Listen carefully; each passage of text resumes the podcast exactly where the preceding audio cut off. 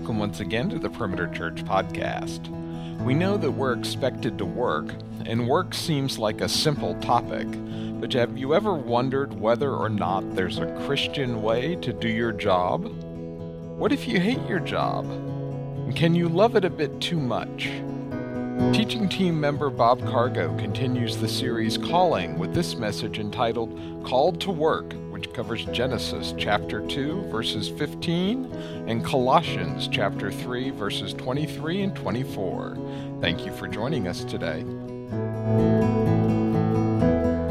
As we turn to God's Word, let's stop and let's, uh, let's uh, pray for a moment, okay? Lord, we ask you now to uh, bring our hearts to focus on Christ Jesus. We ask you that you would ba- take your scriptures and the truth of your scriptures and by your Spirit speak to our hearts. And we pray it all in Jesus' name. Amen. On the screen, you're going to see a picture of John Coltrane, arguably one of the greatest jazz musicians of the 20th century. He was born in 1926 in North Carolina, died at the age of 40 in New York City from liver cancer. But if you like jazz saxophone, probably there's no one that's ever touched uh, what John Coltrane was able to do. In 1964, rather, he uh, recorded an album entitled uh, Love Supreme.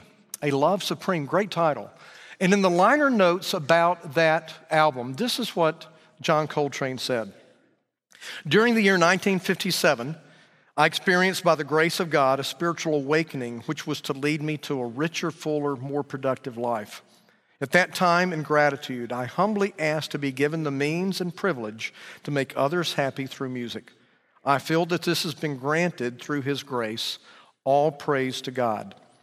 This album is a humble offering to Him, an attempt to say, Thank you, God, through our work as we do in our hearts and with our tongues.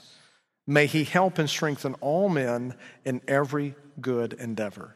Saying thanks to God through our work. Now, I would suggest to you that here was a man who felt called of God to do what he did in his work of performing, writing, arranging jazz music. I think that God wants every one of us to feel that kind of pleasure and meaning in what we do in our work, whether it's work we get paid for or other kinds of work as well. We're in a series here in the church, a five week series entitled Calling. Calling. And in that series so far, we have talked about one primary calling that is the primary calling of our lives. It defines us and it defines every other calling that we have, and that is the calling to follow Christ. And we said that that calling to follow Christ is like the calling that all of our other callings hang upon. In this series, we're going to look at four callings that God has given to us. Four callings that we have. Last week, we looked at the calling to family. The next two weeks after today, we're going to talk, talk about two callings that we have as followers of Jesus. And today we look at a calling that all people have because all of us are made in the image of God, and that is the calling to work. The calling to work. Let me ask you do you feel that your work is connected to God? The way you think of it, the way you feel about it, the way you behave in it, the way you go about it, that there's a connection between your work in the God of this universe, the God that has saved you if you're a follower of Jesus. The truth of the matter is, God cares about your work because you're made in His image. You see, there are two extremes we could go to on this topic of calling and work. One extreme we could go to is to think that the only kind of calling we have is the calling to work, that this is the calling that defines us. Not so, says the Bible. It's the calling to Christ that defines us. That is the central calling. The other extreme we could go to is to think that there's no connection at all between our Christian faith and our work. No connection. And that's not true either. God cares deeply about your work. You're a worker because you're made in His image. And if you're a follower of Jesus, that connects as well to your work, following Jesus and what you do in your work. You need to know that today's sermon is built upon a series that, that David McNeely and I did last May and June called What Do You Work For? Your Place in a Larger Story. That series is sort of the foundation for today's sermon. So if you missed it, you may want to go back and check it out. It's sort of foundational for what we're going to say. Today's message is another one of these topical sermons like last week. It's not built by drilling down deep in one passage, it's built from looking at, at a theme throughout the scriptures. So, we're going to look at a number of passages at the beginning, and then we're going to form things around four questions about calling and about work. We're going to spend most all of our time on the first two questions. The last two questions we're going to look at in just about five minutes at the end of the sermon. We're going to go quickly through it. But even if you're not a note taker, let me ask you to look at this little insert called Points to Remember. My outline is on the first two panels of this thing. And even if you're not a note taker, it'll sort of be a map to help you know where we're going in this message today, okay? The Bible talks a lot about the topic of work and things that relate to it. We're not going to look at all of them today, but we're going to read just a few as a baseline for today's message. So let me ask you to stand as we read God's Word. We'll be reading from the New International Version. It's about five or six passages very quickly that'll be a baseline of what we have to say. In Genesis 2:15, we see this. The Lord God took the man and put him in the garden of Eden. Why? To work it and take care of it. At the heart of what it means to be in the image of God is to be a caretaker and a worker in this world. In Exodus 20, we see that the idea of work is right in the middle of the Ten Commandments. It says, Remember the Sabbath day by keeping it holy, that is, resting on the Sabbath day. But six days you shall labor and do all your work. So, six days vocation, one day vacation. That's the weekly pattern. Deuteronomy 8, we see that not only does God give work, but when there's prosperity, He's the one that gives the prosperity. When you've eaten and are satisfied, praise the Lord your God for the good land He has given you. You may say to yourself, My power and the strength of my hand have produced this wealth for me. But remember the Lord your God, for it is He who gives you the ability to produce wealth. In Ecclesiastes, we see it's not only work, but the ability to enjoy our work that comes from God. A man can do nothing better than to eat and drink and find satisfaction in his work. This, too, I see, is from the hand of God. For without him, who can eat or find enjoyment? Psalm 127 says there's to be boundaries in our work, uh, not to infringe upon our families or be hurtful to them, nor to neglect our need for rest. Unless the Lord builds the house, its builders labor in vain. Unless the Lord watches over the city, the watchmen stand guard in vain. In vain you rise early and stay up late, toiling for food to eat. And why is it vain and empty and useless? Because he grants sleep to those he loves. In other words, God's your provider. Don't work frenetically as if you, you're, uh, you are the provider for yourself. Second Thessalonians 3 tells us that the New Testament apostles also mandated that followers of Jesus be workers. For you yourselves know how you ought to follow our example. We were not idle when we were with you. For even when we were with you, we gave you this rule if a man will not work, he shall not eat. Only two more passages in 1 Timothy 6 it says we're to work, but the gain, or the, rather the goal, is not to gain wealth necessarily. But godliness with contentment is great gain. For we brought nothing into the world and we can take nothing out of it. But if we have food and clothing, we will be content with that. People who want to get rich fall into temptation and a trap and into many foolish and harmful desires that plunge men into ruin and destruction. For the love of money is a root of all kinds of evil. And some people, eager for money, have wandered from the faith and have pierced themselves with many griefs. And lastly, a central mess passage to today's message that being redeemed brings a new meaning and motive in our work. Slaves, obey your earthly masters in everything, and do it not only when their eye is on you and to win their favor, but with sincerity of heart and reverence for the Lord. Whatever you do, work at it with all your heart as working for the Lord, not for men since you know that you will receive an inheritance from the Lord as a reward. It is the Lord Christ you are serving. May God bless the reading and hearing of his word. Thank you. Please be seated. We're going to look at four questions today about the topic of work, but those four questions are all uh, centered around a central idea, the big idea of today's message. I didn't give it to you in print, but here's it is on the screen. I want you to listen as I read it the first time, and then if I can, let me impose on you and ask you to read it out loud with me the second time. Here's the big idea of today's sermon God's redemption of our work and us as his redeemed worker image bearers brings an experience of freedom for which we were created and for which we are now being redeemed. To help us sink in, would you read it aloud with me, please? God's redemption of our work and us as his redeemed worker image bearers brings an experience of freedom for which we were created and for which we are now being redeemed.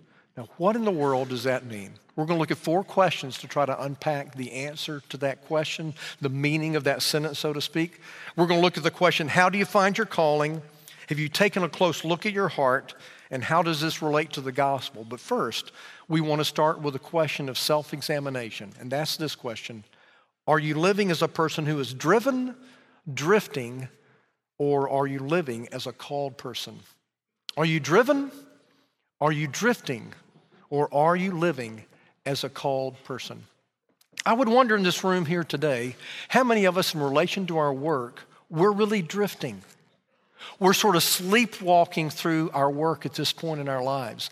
Maybe it's the recent college graduate, and you had to take a job, just any job, some job. You'll have to confess that the job you have, you hate. So every day you go to work, you put in the time, but in your heart, you're drifting. Perhaps it's the, the midlife middle manager. You've had this job for a while. You're bored in doing it, but there's no opportunity for advancement. And right now, you feel so trapped because you need this for the income. You can't let go of the income you feel, but you're not sure how to go about your job really. So you're drifting, you're bored. Perhaps it's the person who never really pursued his or her passion. This person simply did what he or she was told to do by their parents or their spouse or their friends. They, they did what seemed logical, what would make money, but their heart's not in it. And for years, they've been drifting through this job. Maybe it's the retiree. And for this retiree, maybe purpose was always connected to a paycheck. And now that there's not a paycheck, there's not a sense of purpose. Maybe it's the stay at home mom. And when your kids were little, you felt an exhilaration of your work. But now they're bigger, they don't need you so much, or at least that's the way you feel. Or perhaps you're an empty nester and you're drifting. You're trying to invent things to do every day, to take up your time. You've wondered, what is your calling now?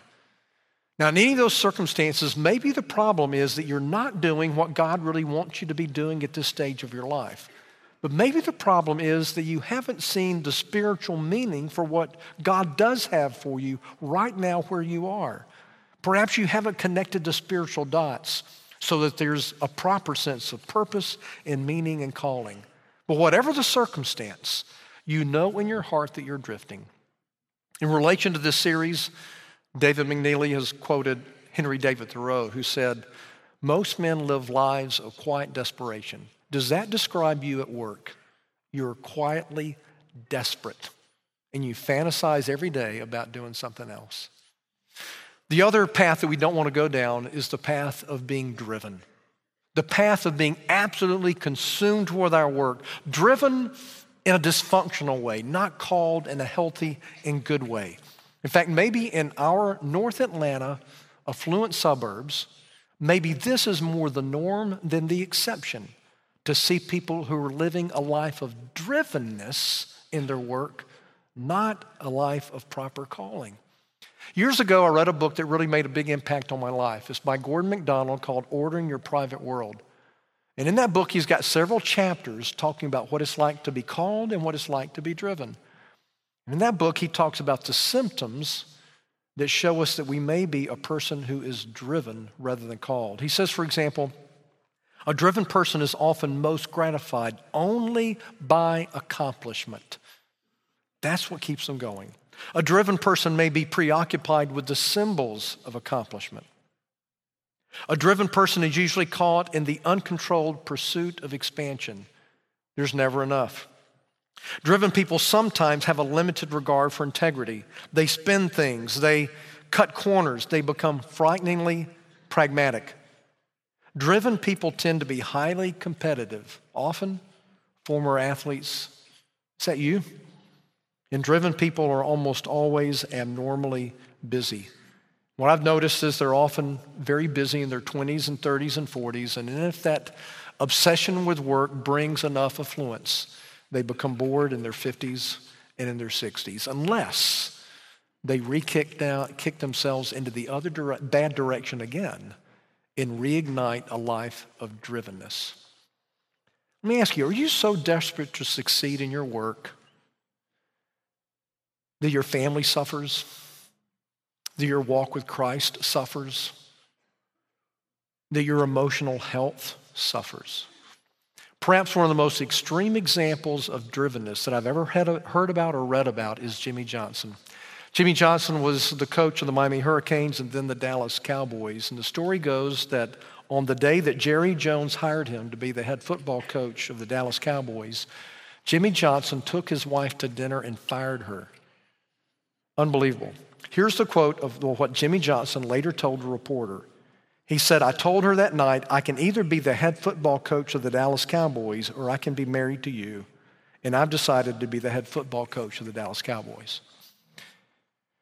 Now, right now in this room, every man here feels really good about himself compared to Jimmy Johnson. like, man, I didn't fire my wife. Well, not so fast, my friend, to quote Lee Corso. Let me ask you have you emotionally been neglecting your wife? Have you, in a sense, emotionally fired her in the relationship? Oh, you're sure, you're, you're not technically leaving her, and you haven't technically fired her. You're just emotionally, relationally, and in the use of your time a long way far from her. Have you perhaps emotionally deserted your children? Have you deserted your walk with Christ because there is some professional achievement that has become so consuming to you that you will sacrifice anything and everything to get to it? Is that what's going on in your heart? There's a warning that comes from Charles Spurgeon, a great 19th century British preacher in London. He was a successful man in about 20 different ways. And this is what Spurgeon said. He said, Success exposes a man to the pressure of people and thus tempts him to hold on to his gains by means of fleshly methods and practices, and to let himself be ruled wholly by the dictatorial demands of incessant expansion. Success can go to my head and will unless I remember that it is God who accomplishes the work, that He can continue to do so without my help, and that He will be able to make out with other means whenever he wants to cut me out. Wow. Ouch. That's some hard medicine to take, some bad tasting medicine. But I'll tell you what, if we're willing to take a spoonful of that warning and swallow it down, we'll live better and we'll feel better. I personally know what it's like to live a life that's driven instead of called. It was at a time in my life that what I was doing, I was called to do, but I was not living like a called person. I was living like a driven person. It was in the sixth year that Margaret Ann and I had been at In Town Community Church. The church was growing, our family was growing. Things couldn't have been any more busy. We had talked often about trying to get boundaries in our lives. But one evening in the parking lot of Perimeter Mall, my wife, in tears, said, Bob, I can't keep this pace. I can't keep going on like we're going. I tried to blow it off like I had before. Yeah, yeah, yeah, yeah. We'll, we'll, we'll hedge things in. And then in tears, she grabbed my arm and she looked me in the eye and said, You're not hearing me. I can't keep doing it. By the grace of God, God brought people around us and some things that He did in our hearts that brought us back to the middle of the road. There was a sabbatical I had at my seventh year that was instrumental. We rearranged and reorganized our staff that helped me to have boundaries. The elders of the church put some boundaries in my life in terms of work hours that helped me keep things in the middle of the road and to say no to things with a clear conscience and with their support. And very importantly, we attended a conference that helped us understand the centrality of the gospel of grace for all of the Christian life and not just for beginning the Christian life. And through all those things, God kept our marriage out of the ditch. But I have the sad testimony to tell you that I almost ruined our marriage because I was living as a driven person and I was not living as a called person. Is that your story today? Is that where you are? For me, I was in the right spot. I was just going about it the wrong way. Gordon MacDonald has said that John the Baptist is a great example of someone who lived as a called person, not as a driven person. John the Baptist said about Jesus, He must increase and I must decrease. And basically, the word of John the Baptist was this it's not about me, and it's not about my name, and it's not about my fame. It's about Jesus and his name and the fame of his name. And basically, what John the Baptist says to us is this that you can't hang any of these rings on the other rings.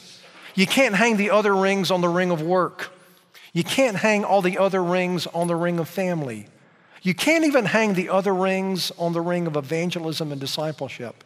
And you can't hang the other rings on the ring of the church. You can only hang the rings on Jesus. It's all about Him. He must increase, I must decrease. And when I live everything related around Him in that way, things start making a lot more sense. So let me ask you today where are you in relation to this? Are you drifting in your heart? You put in the time, but you don't, you don't live as God wants you to live. Are you drifting? Are you driven?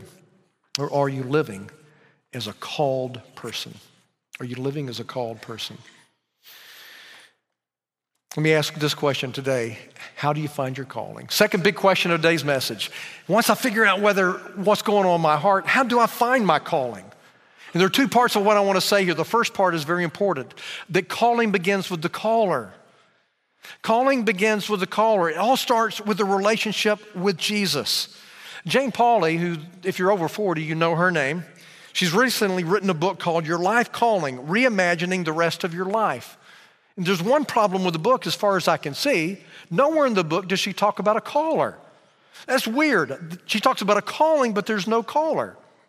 But for calling to have any meaning at all, there has to be a caller. And the very idea is to stay close to the caller. Let me give you sort of an analogy. Let's say for some odd reason you decided to do vacation by going to the jungles of Brazil. You wanted to explore the Amazon basin on your vacation. Not my kind of vacation, maybe it's your kind of vacation. It might be my son's kind of vacation. He loves that kind of thing. Now, if you were to go into the jungles of Brazil, a map might be good, but a guide is essential, right? a map, I'd like to have a map, but I, man, I really want a guide. Why? Because I need the guide to stay with me along the way. When God called Abram out of Haran to go to the promised land, Abram became Abraham. And when God called him to go out, the Bible says that he went forth and obeyed, though he knew not where he was going. Why didn't God tell him the destination? Well, in part because the point was the journey and the relationship with the caller, just as much as it was the destination of where they were going. This last week, I was in Starbucks here near the church, and the place was really crowded. And there were a lot of people talking, and I couldn't help but overhear one sentence of a conversation that was going on right next to me as I was uh, standing there next to where the half and half and sugar and all that kind of stuff is. And I overheard a young man saying to one of the staff members of our church, What is especially hard about God is that he so often seems to make his will so hard to understand. And what I wanted to do is walk over to that young man and look him in the eye and, and hold his shoulders and say, you know what?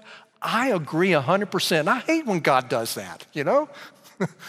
I hate when God seems to make his will so hard to figure out. And he often does. And why is the reason for that?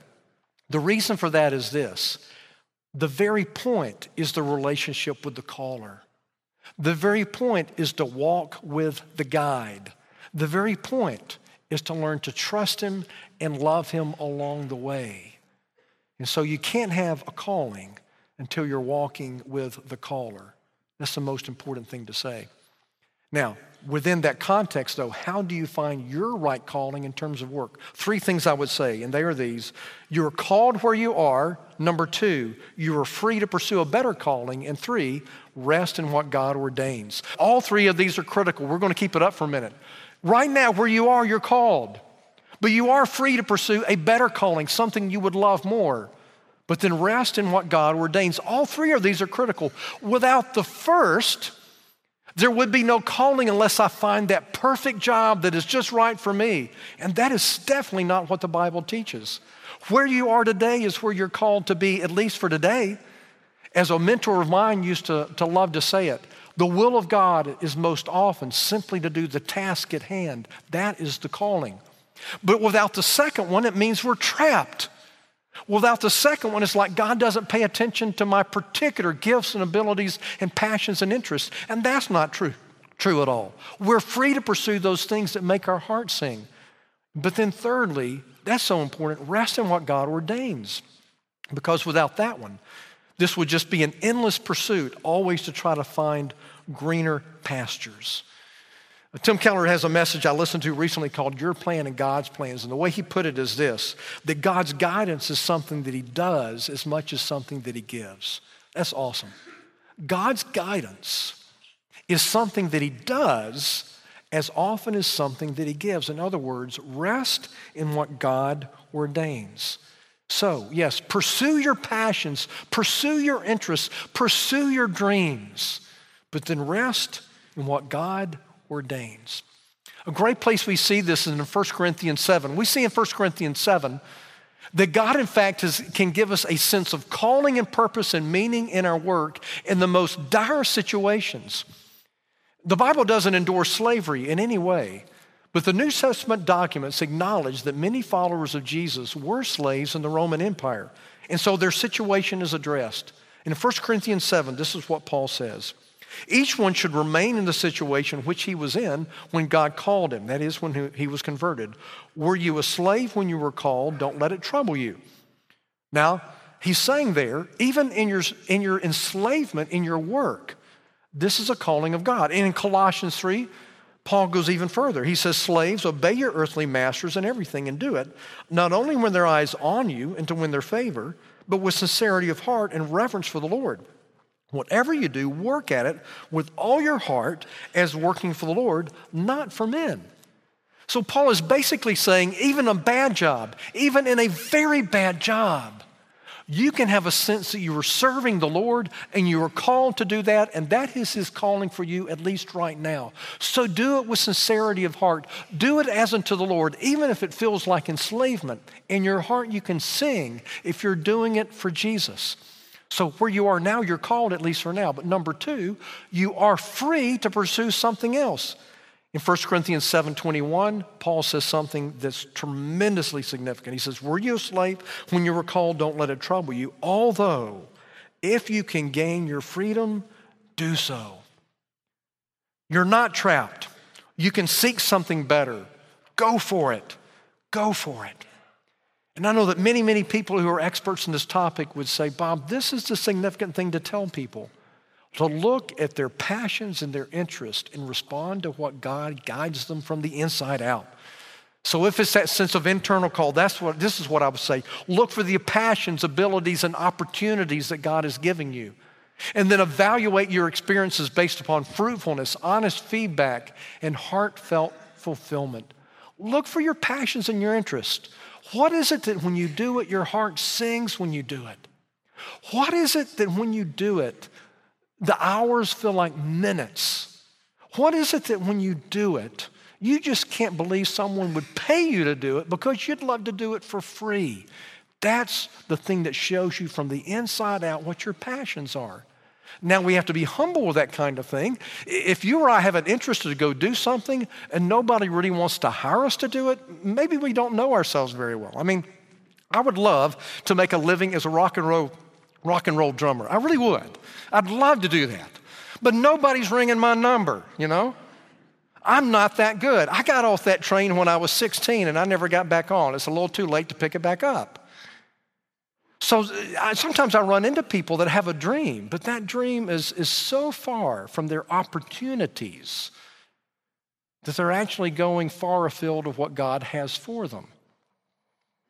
So look at what your passions are, look at what your interests are, and then evaluate based upon these things. If you put it back up, evaluate based upon fruitfulness. Does God give positive results when you do this thing? Evaluate based upon honest feedback. Ask people to tell you the truth. Am I good in doing this or not? Is this what I should pursue or not? And look for heartfelt fulfillment. From the inside, you feel that you're called to do it. The other thing I would say is this that God's calling will always reinforce your walk with Christ and proper boundaries. If God has called you to do something, maybe you need to do like I did years ago at InTown. I'm called to do it, but I've got to get boundaries around it. I've got to protect my family, my health, my walk with Christ. But it also may be the case that you need to go to another calling to protect your walk with Christ and protect your boundaries. I've been so encouraged by a number of men in this church who have walked away from one job to another because they had come to the conclusion they could not keep that first job and pay attention to their families and their walk with Christ as they should. So rather than live enslaved in that circumstance, they called, they went to a new calling. So here's the idea. Don't stay in a job just to get paid. Follow the passions of your heart. But on the other hand, don't ruin your walk with Christ. Don't ruin your family for something that is a pipe dream that makes you feel happy and important. Consider all of your callings when you look at what your calling is with work. Bottom line on this is this you need to rest in what God ordains.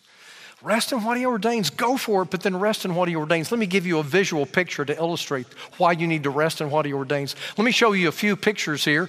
This is one image. Do you know what that is? Well, I don't either. Here's a second one. You know what, you know what that is? Uh, I don't either. Here's a third one. And here's a fourth one. Okay, you don't know what any of those things are, right? I don't either. But when you put them together, this is what you have. Pretty cool, huh? Here's a little another close up of that picture. Here it is again. Here's a close up. And here is uh, where it hangs in our breakfast room at home. This is the creation of my younger daughter, Callie. She's done this kind of project with, with students. She'll take a drawing just in black and white, cut it, turn it over, draw lines on it, put numbers on it, cut it apart, and then give a square to each of the kids. And then each child starts painting their square. And when they paint their square, they have no idea what they're painting. They have no idea at all. But then when they put it all together and turn it over, it creates a picture. Now, here's the point you and I are often like, usually like, children who are painting a square. And we're painting away and we're painting away, and we don't see the big picture. But if we're doing this as unto the Lord, then someday at the end of time, He is going to take my work and your work and all of our work together, and it is going to give praise to the Lamb of God on that day. It will be an offering for Him, and it will be, in a sense, a picture of the beauty of His work. So, in the meantime, where you are now, you're called, at least for now. See it as a calling from God. If you want to pursue something better, get in touch with your passions, your interests, your abilities, and go for it. But be humble as you do and get feedback from other people. And then, in whatever He ordains, whether it's that perfect thing you love or not so much, rest in what He ordains and know that when we do our work as unto the Lord, someday He's going to put it all together and it will give praise to the Lamb of God. Two last questions to look at, and we'll look at them very quickly. Three is this Have you taken a close look at your heart?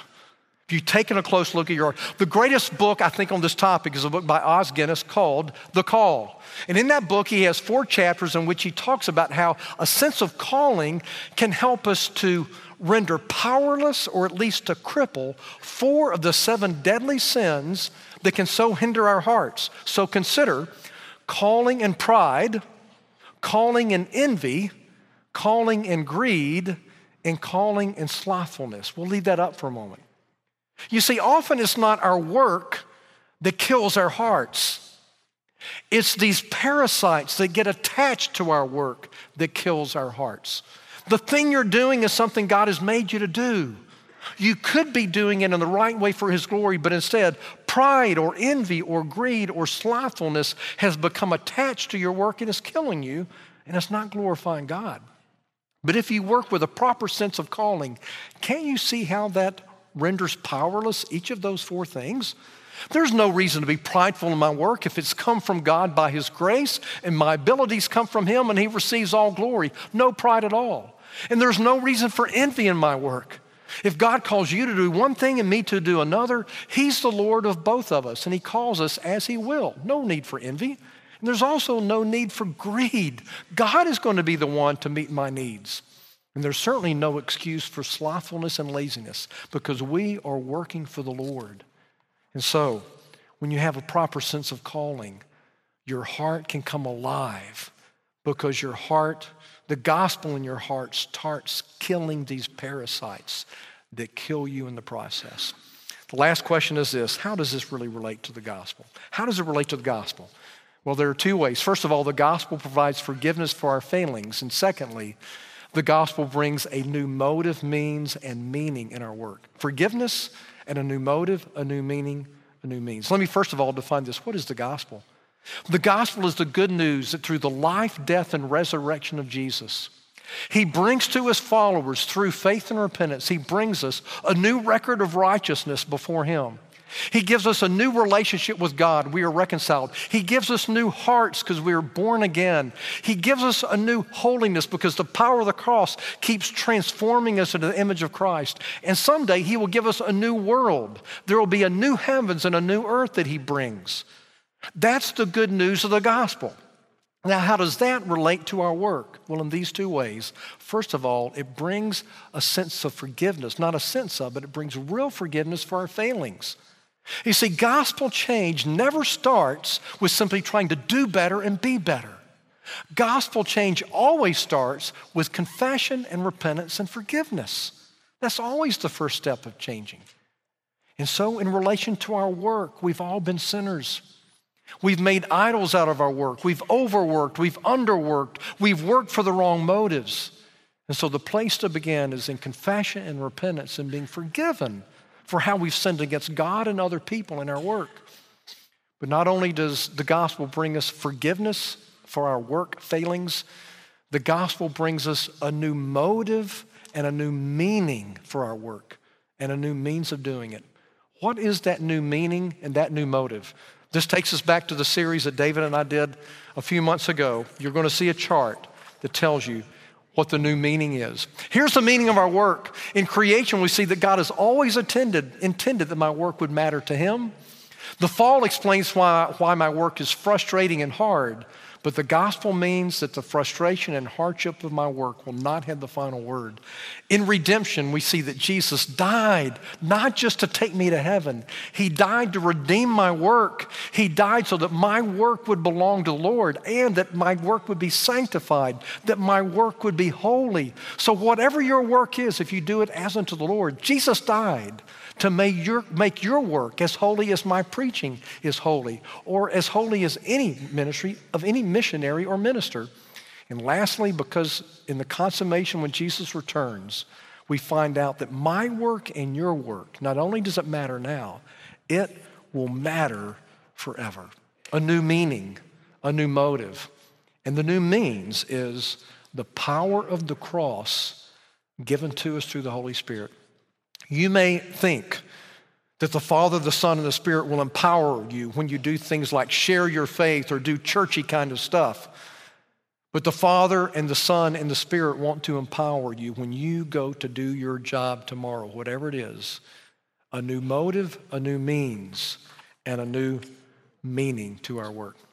I'll close this message, and by the way, let me say it's good that you can find all these graphics if you want them online this week when the when the sermon is posted, because this has been more like a seminary class and maybe like a sermon. Let me end with two things, uh, statements by people that are a lot smarter than I am. Os Guinness, in the work that I've referenced already, has said this Modern life assaults us with an infinite range of things we could do, things we would love to do, or some people tell us we should do. But God's calling is a yes to God that carries a no to the chaos of modern demands. Calling is the key to tracing the storyline of our lives and unriddling the meaning of our existence in a chaotic world.